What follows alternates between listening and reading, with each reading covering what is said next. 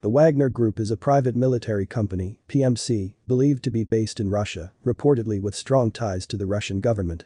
Although its existence has not been officially acknowledged by the Kremlin, the Wagner Group has allegedly been involved in numerous conflicts worldwide, working behind the scenes to further Russia's geopolitical interests. This shadowy organization is believed to have been founded by Dmitry Utkin, a retired lieutenant colonel of the Russian Special Forces, also known as Spetsnaz GRU.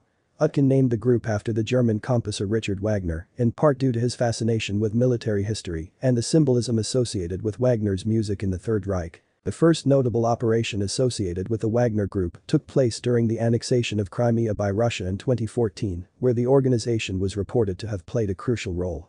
Subsequently, the group was reportedly active in eastern Ukraine, supporting pro-Russian separatists in the region. The Wagner Group has also been linked to military operations in Syria, supporting President Bashar al-Assad's regime in the Syrian civil war.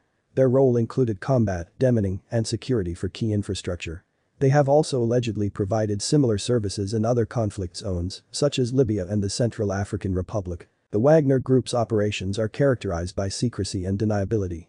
Their activities offer Russia a means to advance its foreign policy objectives while avoiding official military involvement, reducing the risk of international sanctions or direct conflict with other nations. Critics suggest that the Wagner Group operates as a form of mercenary force, which is technically illegal under Russian law and international conventions.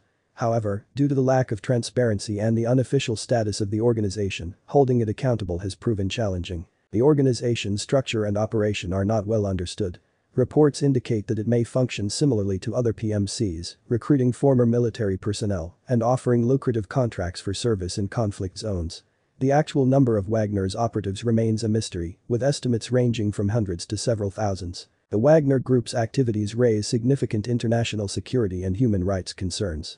Reports suggest the group has been involved in incidents resulting in civilian casualties and their operations have often exacerbated instability in already conflict-torn regions. In conclusion, the Wagner Group represents a new form of private military engagement, its actions deeply entwined with the geopolitical aims of the Russian state.